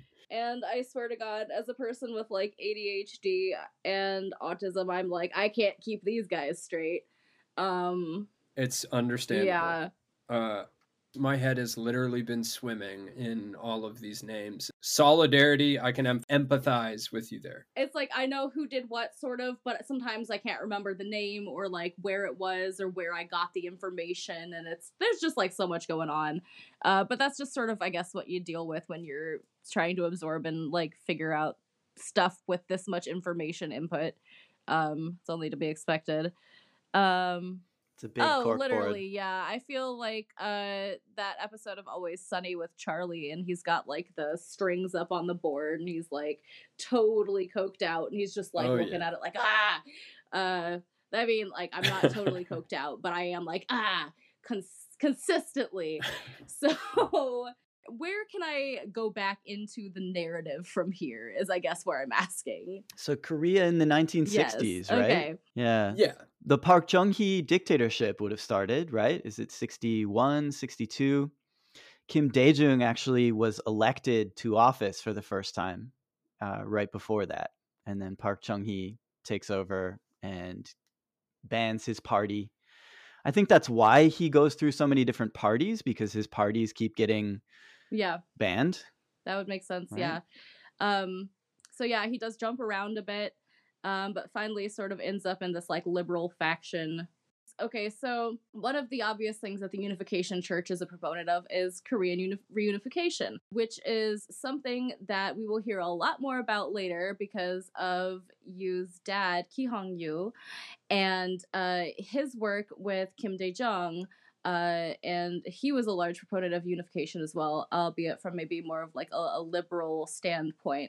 However, um, it's very clear that it was important to South Korea and to the U.S. empire that Korea uh, is reunified, but under sort of the banner of the South. Uh, and not under communism by any means, because they can't take that. Oh yeah. So there's this long lasting and uh, intergenerational emphasis l- on uh, reunification, and that's why it's so important not only to the Korean Central Intelligence Agency, but to the American Central Intelligence Agency, because Korea is seen as this huge bulwark against communism. Um, so that's sort of where the church steps in a little bit more. Uh, they do a lot of work, uh, a lot of peace talks. Uh, around reunification, um, but obviously without the communism, uh, because again, that wouldn't be tolerable to the unity. So this this would be in like the 90s or is this the 90s or the aughts Uh, then? yeah, this would this would be that they're later doing all on. that? Uh, yeah, Yeah. towards sort of yeah, in the '90s was when uh, I believe the church higher up officials. I think it was Bo Hi Park. He went and met with Kim Il Sung, and uh, Right. Oh yeah. so there are a couple of uh, articles that have come out too about like the unification church then supporting uh, north korea's like weapons program and stuff through money back channels etc um but more recently yes again yeah More recently. sorry i sometimes i jump around a little bit to explain the past i apologize for that You're good. We don't have to be super rigid about it. Hmm. So this is surprising. The reason why this is surprising, of course, is that throughout the Cold War, the Moon Organization, together with Mhm. WACL, right? I mentioned WACL. That's the same as World Anti-Communist League, which Alisa mentioned, right? Um, they were a kind of para, you know, they ran like paramilitary groups. They staged coup d'état, like the uh, Indonesian coup yeah right? Uh, this is a, a broad anti-communist kind of um, a lot of kind of like fascists from the wartime are in in the core of this organization, right? It's kind of like the Shadow Reich. yeah Uh, parallel in many ways, another part of the WACL apparatus, of course, is the Ukrainians, right? OUNB, OUN, OUNB, and in this way, you know, the the Farms WACL series is highly Absolutely. recommended for this. Ukraine is kind of a parallel to Korea in the West. Those who did collaborate with Nazi Germany, and then after the war, under you know sort of different circumstances, uh, you have Ukrainian factions that are kept warm by the Anglo-American establishment, uh, though without their own country, as in the case of the Republic of Korea in the south there. Uh, but the Moon Organization, right, is this like religious uh, adjunct to that, or you know, like as a religion, it looks to me in some ways that it's fulfilling a, a role similar to the Vatican in the West Mm, right? yeah. Because a church, a religious organization, can suddenly move money and people around the globe very quickly. It does a lot of moving, it seems, throughout its history. Rat lines, that sort of thing. an incredible amount of moving and rat line stuff yes Yeah. So the UC, like you would know more details, Alisa, about like, isn't there things about they move weapons? They're even maybe involved in the Patrice Lumumba hit. Yeah. So I don't know so much about that specifically, but there is quite a lot of talk of weapons trafficking, drug trafficking, obviously the human trafficking component. Um you name it basically whatever there is to be trafficked money uh, jewels you know like whatever there is to be trafficked the moonies have probably had a hand in trafficking it uh i mean Isn't there like, there's like girls sent to be dancers from Korea to America, and they all each had. yeah, Little I have a lot of Angels. questions Okay, about the yeah. Little Angels, and uh, not a lot of answers yet.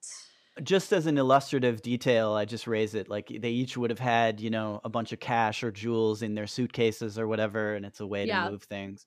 Absolutely. Um, I think there's something in Right, the yes. Farm series of tying the UC to uh, the assassination of the one Chilean diplomat right before the Chilean coup d'état. He was blown up with a car bomb in Washington D.C. Right? I I believe so. Yeah, yeah. Oh yeah. There were details in the in the Farm series about tying that to the Moon organization too, uh, as just a parapower uh, general principle of parapower. Uh, a religious organization is a is a great organization to wield covert 100%. power because you get a lot of free labor. You get a lot of free labor from people. You get a lot of cover. People leave re- religious organizations alone and don't subject them to public scrutiny. There are legal Most there are definitely. legal reach arounds too. You don't have to pay taxes, all of that stuff. Mhm. It all just sort of like makes for this perfect vehicle for uh imperialism. Whole nine yards. Mm-hmm. Mm-hmm. espionage cover wandering bishops would be e- examples of that to bring it back to korea in the early 60s Yeah. though I, I have a couple questions for you so in the early 60s uh, where was the uc in its growth or in its life cycle so to speak? How would you characterize it in that way? And then also um, are there specific interlocks between WACL those whack anti-communists and the uc that we can get into? What kinds of overlaps if any are there between um, world anti-communist league and the uc uh, be it like on an organizational level or personnel or more just by virtue of you know WACL being active in korea or in japan at the same time that the uc is as well Uh, so I'll answer that second one uh, first because I have already forgotten the first question. Uh, sounds good But um, yeah, so WACL and the Unification Church are similar and interconnected on multiple levels. First of all, a lot of their membership was the same people. Uh, second of all, uh, they were ultimately working towards the same goal, uh, and that goal would be the eradication of communism. Third of all, they were both obviously plugged into these vast, like fascist right wing networks of money, espionage, you name it. Uh, yeah. Uh, and right you know, I would also say that World Anti Communist League was sort of like, I would say they're similar in that they are one, maybe a little less obviously, is, you know, a vehicle for this sort of covert action. Uh, one a little more obviously, because how much more obvious can you get than, you know, a bunch of like ex Nazis and Stasi guys in a room? Uh, Isn't there? Isn't there uh, like I think Sasakawa Mhm. Yoichi, right? One of the um, founders of the post-war Japan, really, and a, a big backer of the Unification Church in the early Yeah. days, right? There's pictures of him with them. There's pictures of Kishi Nobusuke with them. They go to parties together. They give speeches, all of that.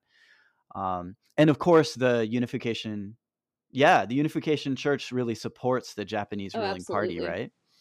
Um, but then, uh, so Sasakawa Ryoichi, didn't he kind of like uh, organize the Unification Church, deputize them to spread sushi to America? Um. So and there's a yeah, whole series of sushi is- restaurants. Most of the fresh seafood industry in America at this point is owned by Unification Church companies. So basically, no matter where you're buying sushi, you're sort of oh, buying wow. into it.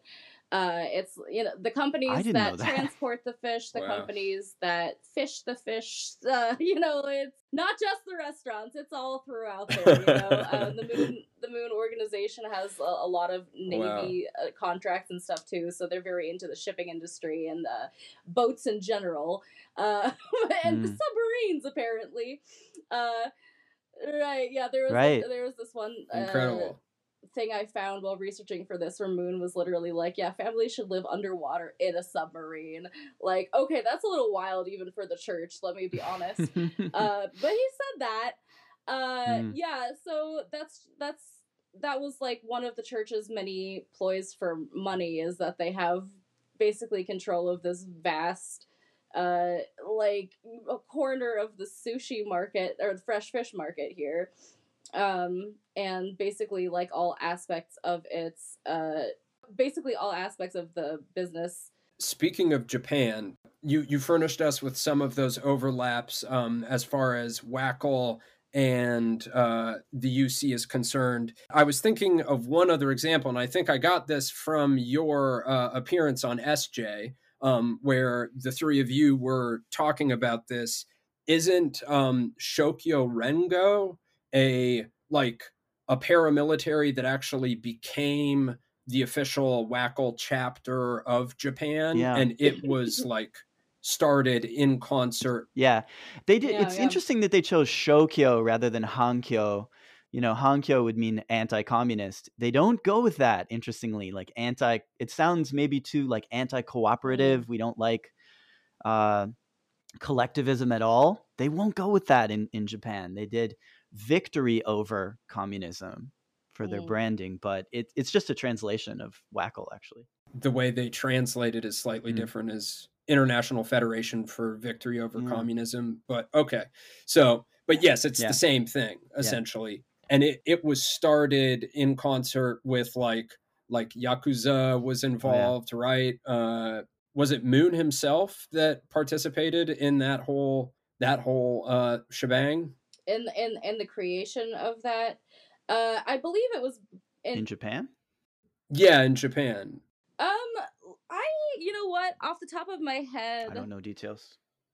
I, I could have sworn Moon he, was yeah, he I bet was, he was, yeah, in involved Japan in, as well. I the creation of World Anti-Communist League. Now, uh, Moon was coming here all the time, though, right? Yeah. And, and his and his son was coming here. You know, like r- suspiciously right before the Abe assassination. That's a whole other can of worms. But yeah, what I'm seeing is that he actually established uh, Shokyo Rengo in 1968. Um, Moon did. Yes, Moon did with Yakuza. He was involved in Yeah. founding the political it is. WACL arm of yeah. There you go. There you go. Not surprising. Um, some suggestions we've touched a little bit on sort of what his ideology is. It it is anti-communist, but in terms of what they're for, you know, this detail about living in a Mm, submarine is yeah. really interesting. It- It's interesting how cults like the ideal end state of humanity usually ends up being in some kind of limited cage kind of uh, confined space where people are ruled over uh min- their minute details of people's lives are decided by kind of hierarchical authorities which and the hierarchy terminates in a true father and a true mother in this way i i often think that you can see this as an extension of the imperial the japanese imperial system ideology from the wartime I What do you would say that? that would make sense. Hmm. Um, Yeah. you know, I I have a, a route of research that I need to go down, um, and so I know that America obviously has inherited quite a lot of research from Imperial Japan's Unit Seven Thirty One and other human experiments. Um, ah yeah I I do absolutely. wonder if there were sociological experiments that were akin to that that were going on that maybe uh, Mm. also got you know shoved down the line information wise uh, when Imperial Japan sort of like merged forces with the United States, uh, and I think that Very that likely. might be part of that. In my opinion, I I could be wrong, obviously. Uh, Sorry to interrupt, but just to clarify, so I'm understanding, are you saying like the actual creation of the UC itself? Yes. What would be, I think, the most consistent with my research is that there is some sort of, uh, you know, obvious psychological warfare, sort of MK Ultra aspect to the creation of the church in and of itself as a proponent of psychological warfare uh, through a religious lens. Uh, uh, seeing as Mhm. how many sociologists and anthropologists and people worked with the movement and were also protective of it, people like Eileen Oh, wow. Barker, uh, etc. Yeah, she she was Oh, whoa. I believe pretty protective of the movement. Yeah, so um or was it Margaret Singer? I think it was both Singer and Barker, or maybe it was Sanger. Once again, I'm having I'm having issues with names Oh, because wow. apparently when people have names that are similar, I I don't know the difference. It's okay. It's okay. Uh, it happens to all of us, the best of us. right. All these Oh European gosh, names. these It's all, white people, I can't do it. I really can't. Um, But that's fascinating that the like anthropological sociological establishment academia would have been running Oh, interference for absolutely, this. So that means that the UC is like MK Ultra before MK Ultra is what that would mean. It's like the predecessor. Right, yeah. Um, and I do wonder if potentially the early uh, church in America was studied for MK Ultra. Again, a lot of those files are just not something we're ever Mhm. going to be able to see. Um, so I don't really have any way of confirming that one way or another. However, uh, it would be consistent with pretty much everything that I've learned about the movement. Uh, and also consistent with sort of things we've other other psychological operations with religious tinge that have been tried uh for similar purposes i would say so Oh, you know what? For for future research, Mhm. just a little note. Uh, one book. So one person that would look like uh, a, another predecessor. You want to go even deeper. There are new. There's a new religion in Imperial Japan called Omoto, and its founder is Deguchi Onisaburo. And there is a book in English about him by Nancy Stalker called Prophet Motive. Prophet with a PH. Hmm. Right. Great pun. Yeah. Great rabbit hole to go down sometime in the future. okay absolutely May have been even during Imperial Japan. There were different Yeah. things, right? Of course, Inoue Nisho had his own kind of cult followings. I mean, this is a right. You, this maybe goes back to like prehistory uh, in some ways, right? Secret society dynamics and yeah. you can, you can sort of trace the lineage of this sort of like cultic religious warfare stuff through the ages and it's fascinating to look at um, and it's Mm, crazy to think with of ruling classes. Right, literally. Specifically, yes, yeah. specifically because it will always be the ruling classes who Mm. are trying to Oh yeah. uh, psychologically manipulate the people under them who they are oppressing, so that they either uh, comply or just die. Follow the true father, the true father, and the true mother. But that has its own unique, unique flavor, Right. right? The honorary Yeah. family, the honorary Right, parents because kind of aspect to- of it. Like even though uh, in my case I did meet uh, Moon and his family a couple times, but it's like even if you didn't ha- ever meet them. Whoa. You were supposed to sort of prioritize them above even your family. Like they were your true family. You have your Hmm. family, but it's like they're a step above that because they're basically God. Um, because Moon was basically Jesus, you know, to the Yeah. church. Oh yeah. And um, Right. yeah, Yeah, he said that. yep. Yeah. He, did. positioned himself as the Messiah. Huh? Jesus failed. Jesus was right, crucified. And so he was doing a better job apparently, uh, but not really because he was fucking everything up. Uh, yeah. Mm. This is maybe a good point to segue into a couple things. I wanted to interject with one thing, which is just that you were Yeah. absolutely correct about Eileen Barker. Um, the Yes. the book, The Making of a Moonie, Yeah. she like defended. Um, just Okay. so the listeners know that you were not wrong on that point. And then I also wanted to ask, so like we're starting to get into the belief set or uh yeah, the the set of beliefs of the UC and um in a second I want to get back to the early 60s and kind of transition into the Yoo family's history and them coming over here Mm. And how uh, their lives intersect with some of these very prominent um, Unification Church members uh, stateside. But before we do, so the first question that I posed to you was how uh, would you characterize, like in Unification Church history, what was 1961 like for the church? Um, like, where was it in its uh, growth cycle at that point? Um, and then the other thing would also be uh, if you could maybe just give us, for those listeners who might not have any familiarity with uh, the UC whatsoever, if you gave us the quickest primer on what some of the most basic beliefs are. Yeah, absolutely. that might be useful. Okay, so first question. Uh, in in 1961, the UC would have sort of been in its beginning stages, kind of just taking off. Uh, obviously, trying to recruit new members. Probably the beginning stages of some political action and uh, whatnot. Uh, I don't know exactly how many members there would have been at that point. I'm guessing probably hundreds. I could be wrong there, uh, give or take, obviously. Who knows how many. Uh, but by the time that the church got moving and rolling, it was, you know, like towards the 70s and 80s, there were thousands and thousands of members. Uh, the the church would always inflate its numbers, I believe, Gotcha. but at the same time, there were quite an, a, a few people that were involved by by the time it was at its height. Um, So, like in 61, Uh, because I think Bo Hi Park comes to the US like in the early 60s, right?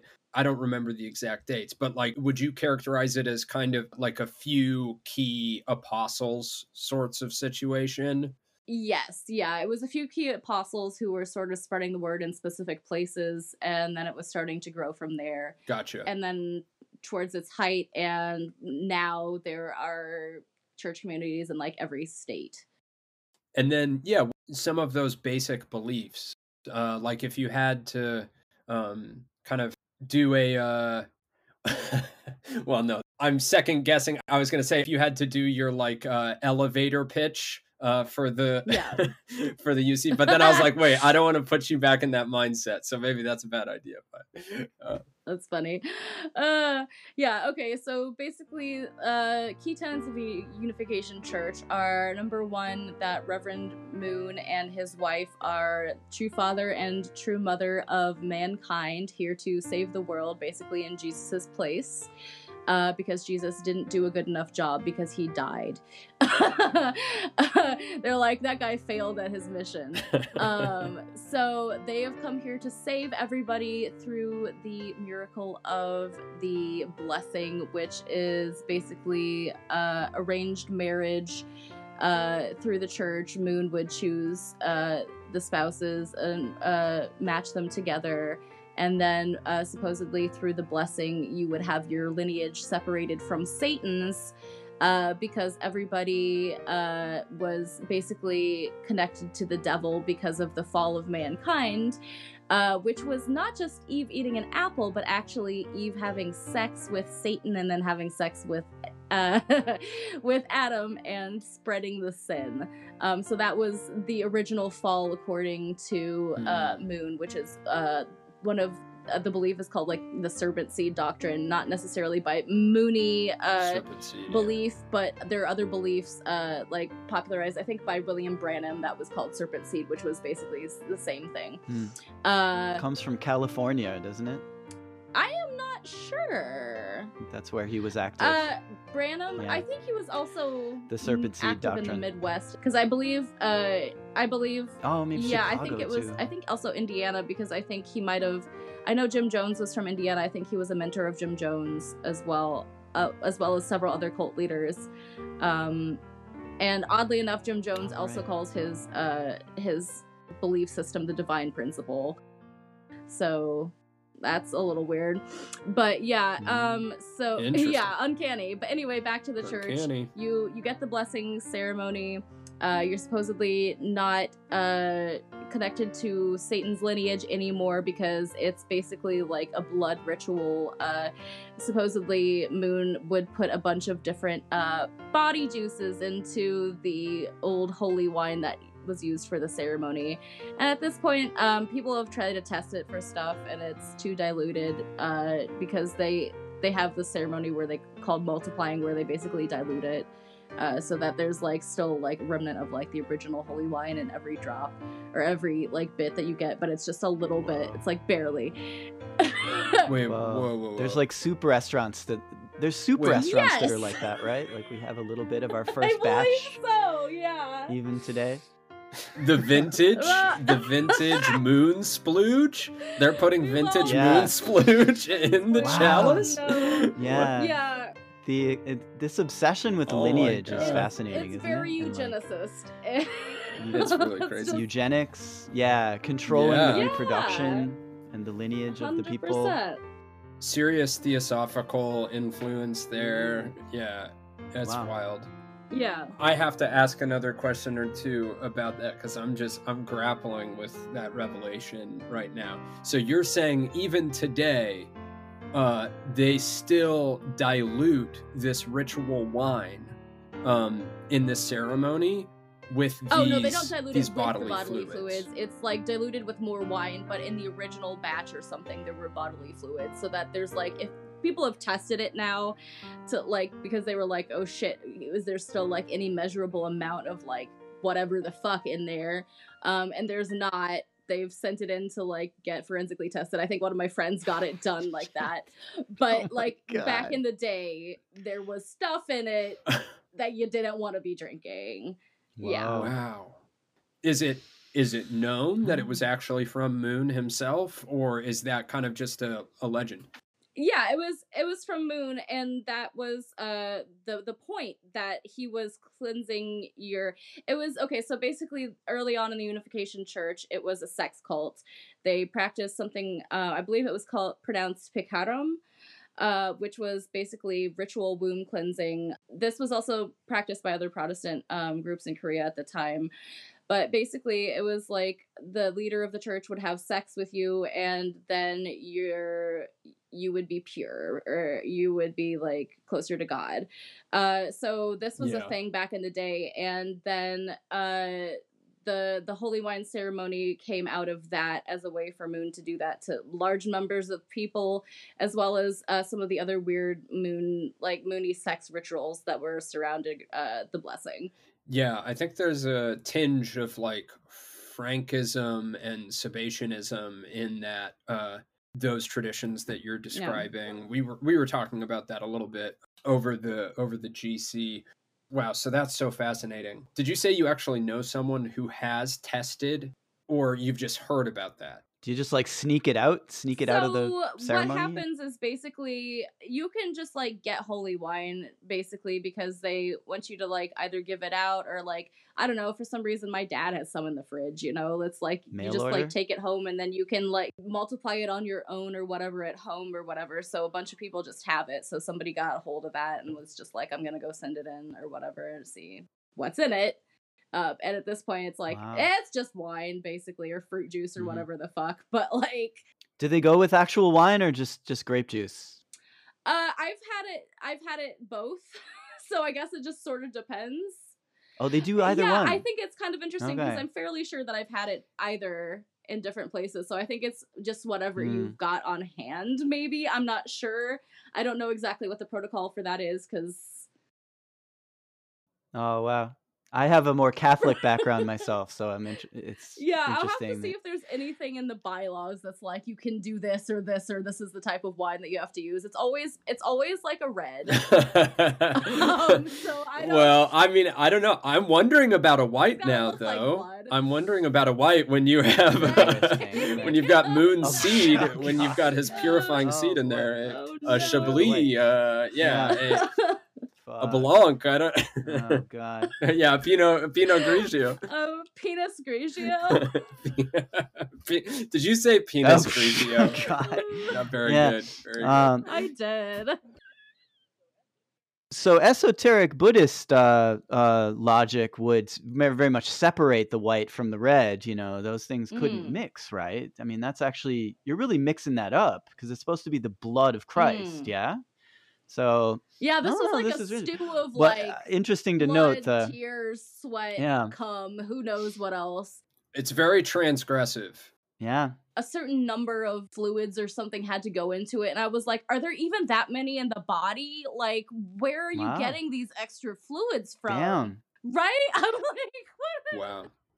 There, it's it's humoral. Are Oh, we talking cool. humoral? The humoral system, maybe, or you got to have your black bile, your yellow bile. This this is really taking the Eucharist back to its roots in a way, though, because what is it? We forget, you know, that this is it's ritual cannibalism, which is part of uh, You can find that in archaeological digs, Absolutely. Çatalhöyük in Turkey.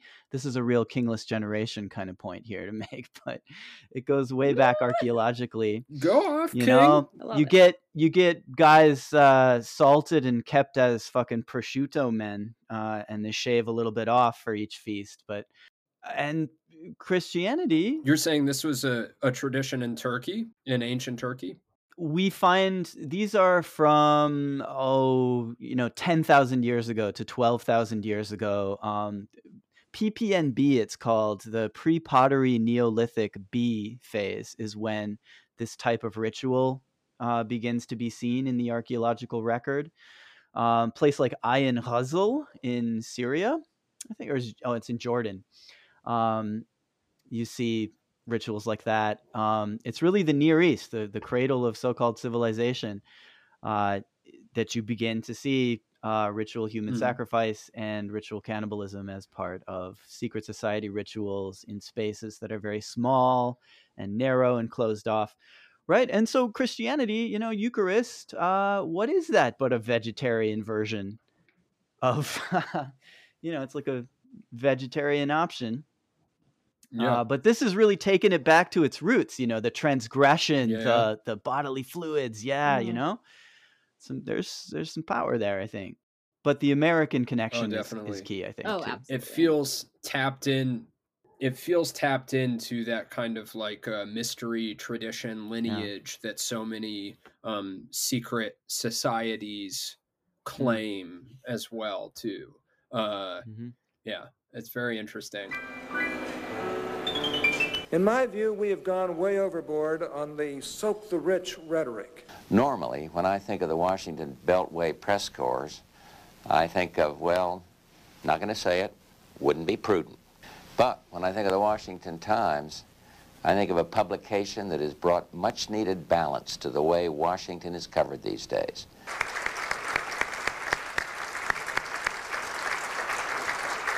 I know him in a professional capacity as a leader in the establishment of newspapers and magazines throughout the world, founded to serve and with a commitment to truth and objectivity. Respected guest from Washington, D.C. I established the Washington Times to fulfill God's dispersed desire to save this world. Absolute sex is centered on God, and free sex is centered on Satan. History, historically, world literature and uh, media have often stimulated free sex. But from now on, you literary figures and journalists should lead the way to prevent free sex. Free sex should completely disappear. What is the differences between men and women? This truth. Of human sexual organs are shaped as concave and convex. Why are they shaped that way? Therefore, everyone is one world has uh, opposed to Reverend Moon. Therefore, now nobody can oppose me. Oppose me. Talking Reverend, talking content, that worst sweet